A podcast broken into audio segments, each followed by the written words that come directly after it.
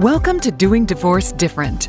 Join family law attorney turned mediator Lisa Koski for candid conversations on how to alleviate the fear of divorce and how to heal through empowerment. Now, your host, Lisa Koski. Welcome, listeners. I am Lisa Koski, and I am feeling blessed again to have Jenny Rochelle with me today. And the reason I'm so thankful that Jenny's here is I want to talk a little bit about something that a lot of people that listen to this podcast go through, and that is betrayal. And Jenny is the betrayal expert. And she is going to go into details about how she came to do what she does. But we're going to talk about betrayal and kind of healing from it. And then even move into dating a little bit. I don't think I talk about dating enough on this podcast dating after divorce, dating after betrayal. So, Jenny, so thankful that you're here. So excited to get to know you better. So, welcome. And can you share your story as to how you became kind of the betrayal expert? I certainly never saw this coming a few years ago, for sure. But that's how betrayal is in general, right? It surprises you. But mm-hmm. thank you so much for having me on. I'm super excited.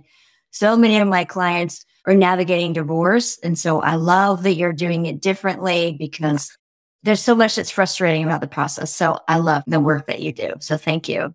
So I'm a betrayal trauma specialist. The dates always get a little bit fuzzy, but it was approximately 2012. I discovered that my now ex-husband, he was a sex addict. Now I'll talk a lot about betrayal in general. Of my experience and some of my training has been specific to women who are recovering from the discovery that their person was a sex addict.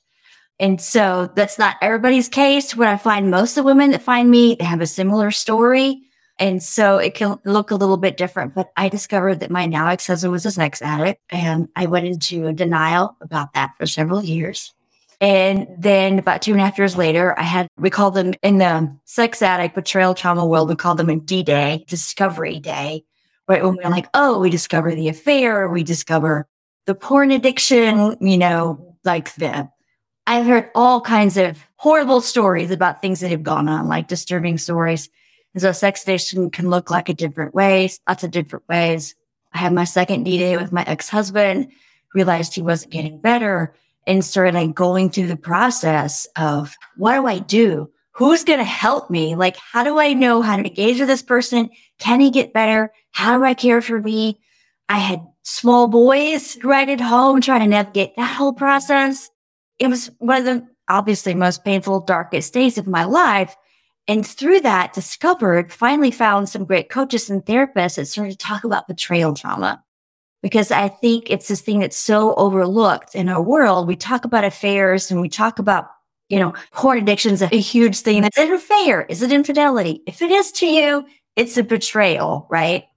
I found luckily some great coaches and support that told me I was experiencing betrayal trauma. So let me pause there for a second and just kind of give a broad definition Betrayal trauma at its rudest level, when it was originally defined, was defined by a woman who was actually working with children who are being abused by their caregivers. So betrayal trauma is when a person or institution that we rely on for safety and security betrays our trust. So you can see that's a really broad definition, right?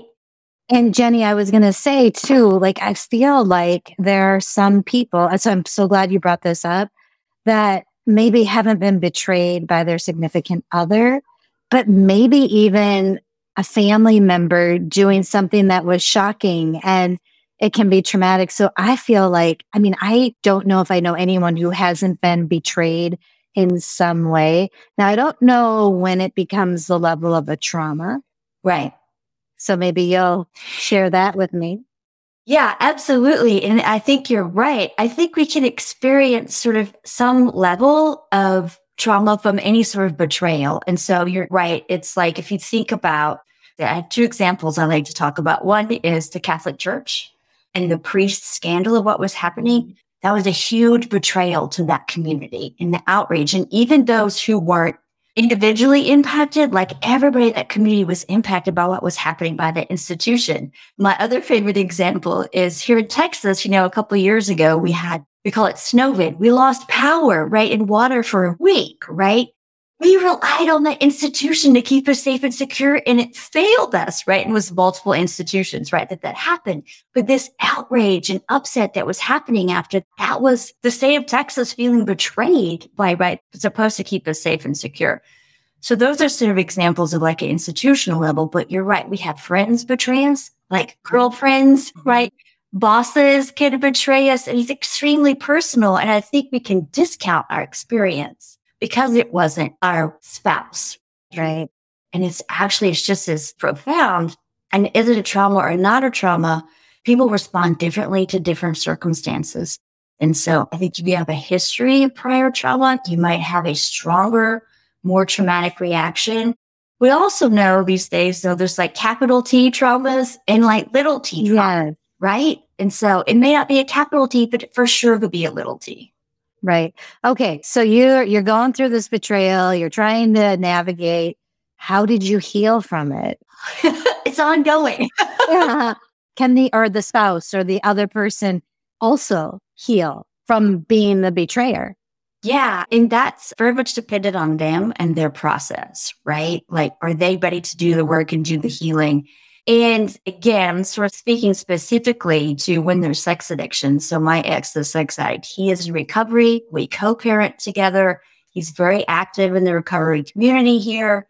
And so I think they can heal. It takes a really long time to recover from sex addiction because the empathy pathways in the brain, they don't exist. And so they have to re- learn how to have empathy. And it can take two to five years for that rewiring to happen. It's significant. Wow. And I'll say that most, I don't have statistics. This is more about experiential reality, right?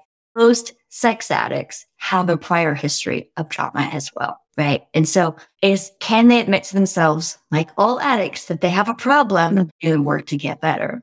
Right. So kind of heal yourself. Right. Yeah. But you're going to be in it for a while. Absolutely. That's sort of like, you know, the addicts, the person in the addictions process, the betrayer, whether betrayed, again, it, it can depend on the level of trauma that occurs, you know, but I don't want to like minimize. Everyone suffers the same. We don't want to do comparative suffering right. and traumas.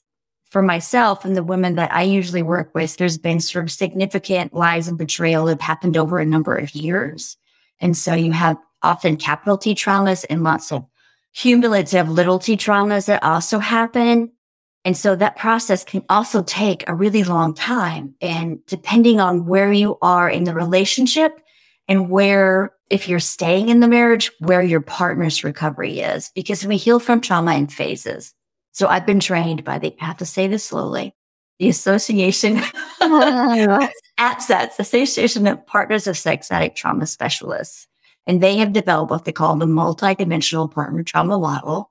And even though sex addicts is in the title, it really is about betrayal trauma and that process. And they have developed, developed this model that's rooted in work done by Judith Herman, who talked about trauma in general. So for many years, partners of sex addicts were called co-addicts and we were labeled as enabling and codependent.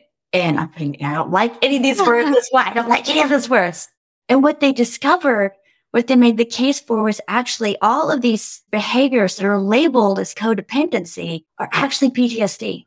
Really? And that's what we know now. There's so much more conversation about trauma. It's for, you know, like Oprah and Dr. Perry spoke about what happened to you. Yeah. Like, that's what we need to be asking, right? Instead of like, what's wrong with you? I was just going to ask you. So you mentioned that there are four stages to healing. Can you just let me know what those are? I can. If I said four. There's actually three. So stage okay. is safety and security. So that's in the beginning. You discover the betrayal. You need a whole lot of boundaries. You need a whole lot of support. And you have to have that safety and stability in your life to go on to the other phases. If you're constantly being re-traumatized or you don't feel safe, you can't heal from that, right? Because it's ongoing. It's like you're having a car wreck every day, right? Or you're tripping and falling on a broken leg every day. And I'll just say a little bit about more about the PTSD. And there's been some work done by APSAT, some studies that 76% of people, mostly women, who've experienced, who discover their partner is a sex addict, experience PTSD similar to someone who's had a violent sexual assault. Really? It's real. It is significant in the body, right? Like the dysregulation, the rapid heartbeat, the triggers, like all of that. It's very serious reaction. And even like I said, if your partner is not a sex addict, the betrayal is so significant. So phase one is all about safety and security. Phase two is about remembrance and mourning. Okay. So this is where you start to do more of the healing work. You can do some family of origin work at this time. You're starting to do maybe a little more couples work, but it's where the first phase, you really can't work on yourself, right? Until in all the relationship until you have the safety in place. Remembrance is mourning is where you start to do some of more of the grieving process. Not that you're not grieving the whole time, but you do remembrance and mourning. You start to pay attention to your story. Do you look at what happened to you it's just, you start to dig in deeper to some of the healing process. Then finally you get to stage three, which is called reconnection. So that's the time where you're really reconnecting with self, reconnecting with other people. You know, when you go through a trauma, it's so isolating, right? Especially mm-hmm. fears and with sex addiction. We can talk about drug addiction all day, but when it comes to sex, you don't want to talk about it. It's taboo, right? which I think is why sex addiction is a thing because we still have so much shame around sex. Right. But reconnection is like, it's starting to reconnect with yourself. If you're in staying in the marriage, starting to reconnect, do more couples work and like reconnecting with the bigger world, especially in the case of the divorce. Who am I now? How do I start to move on? What does dating look like? Right? How do I start my whole life over? my case, I was 48 with three boys. So I was like, what? Which is why it can be really hard to leave a relationship that's not good for us because we're afraid to start over, right? Right. When we're older. So you get safe and secure so that you can work on yourself. Yeah. And then you start listening to your story, being aware of it, and then kind of healing from it, right? And then the reconnection begins. Right. Those are the three steps. Yeah. So this is kind of where maybe dating would come in. And I can imagine that once you've been betrayed, it would be a little bit scary. Absolutely. To trust anyone, you know? Absolutely. I actually, I like to call dating like three plus or like sex is like three plus plus. like, that's very slowly, right? Yeah. And it's different for everybody when you get to that point. But absolutely, we have all these fears around dating. Am I too old? Is my picker broken? Right? Are there any good men out there? And really, I find that all of it boils down to do I trust myself to make good decisions? Because ultimately, unfortunately, we blame ourselves for what happened. And we do that for some really valid reasons. One of them, it's like we can blame ourselves. We can keep it from happening again. Right. Yes. It's like, I know what I did wrong. I cannot get my heart broken again if I don't do that specific. Right. Yeah. And so it's learning to trust yourself again. And you trust yourself, you know, the variety of ways that you work on this is what I work on with clients is, you know, lots of boundaries. But at this stage, so we have boundaries in stage one that are really about other people, right? And what you need to feel safe. When you mm-hmm. get to stage three and three plus, they're really about you, right? Like some of the examples when you get to this point as you're trying to move on is like you don't stalk your ex's social media anymore, right? okay. Case, it's understandable. It's normal. It's actually like a way that we create safety and security for ourselves. We want all the information that we can get. But at some point, it becomes harmful, right, to us. Other types of boundaries are like, when we start talking about sex, you say like, I'm not going to sleep with this person until X, Y, and Z. And then we get in the heat of the moment as we do. And maybe we go further than we're actually comfortable with. All those little small ways are how, you know, we cannot trust ourselves. We have right. Out, right. So it's boundaries for ourselves and sticking with those. And that's like, and it's a slow process. Like you learn to trust yourself over time. And one of the things that I do is I do relational pattern work that I pull together. It's a little bit of Imago theory, which says, right, like we pick a person unconsciously to heal what happened to us when we were little kids. And I blend that with, so we look at like family work stuff. I blend that with, it's actually a 12 step moral inventory process where we look at all of your relationships and figure out what's the pattern of how you showed up over time. It's always fascinating. I have women that are like, I've done all the family origin. I'm like, I promise you'll find something different when you do this work. And when we can understand how we've been showing up in relationships, and it's typically unhealed, unprocessed trauma from when we were little girls. Nobody gets everything that they need when they're little girls. So we're trying to work that out. Again, it's trauma. It's not conscious, right? So when we can see that, then we can understand and start to make choices differently in relationships. Okay. And I love that because it's you going in it. You can't do this unless you're going to go in and do the work. Right. Nothing is easy. It's not like, me come. Can you fix me? And, you know, so it's really digging deep. And, you know, I have not done that work. So that would be really interesting to yeah. me to learn more about those patterns because I'm all about kind of being in control of my thoughts. Yeah. Which affect my feelings, which put me, you know, in a better position. You know, and one question, this might be a little outside of what we're talking about, but that popped into my head. What about the women who aren't positive about their husband or about a betrayal? How do they know that they've been betrayed? Because obviously he's not going to tell you. Probably. Or he or she, I should say. He or she, exactly. Yeah. Or they. Right. I know there's all kinds of different things now. Yes. So, I mean, that's pretty common, actually. I'm sure in your world and in my world. And how I work with clients is like, if it's true for you, it's true, right? I think with many of the women I work with and with my own self, you reach a certain point, you're never going to know the whole story. Right. That acceptance piece is really hard. So I always talk about the asterisk that's right back here. I keep joking, I'm going to get a tattoo that's an asterisk it's like when I'm telling my story, there's an asterisk and it says, as far as I know. Right. It's like, as far as I know, this is what happened. Right. Part of like living with betrayal trauma is, you know, even when I talk about my current husband, who's the most magnificent person in the world, but when I tell my story about how great it is, there's still like this little voice in the back of my head that's like, as far as I know. And it's just right. It's called hypervigilance which is like when you have significant trauma, especially betrayal trauma, you were then sort of on guard for something yeah. that happen, right?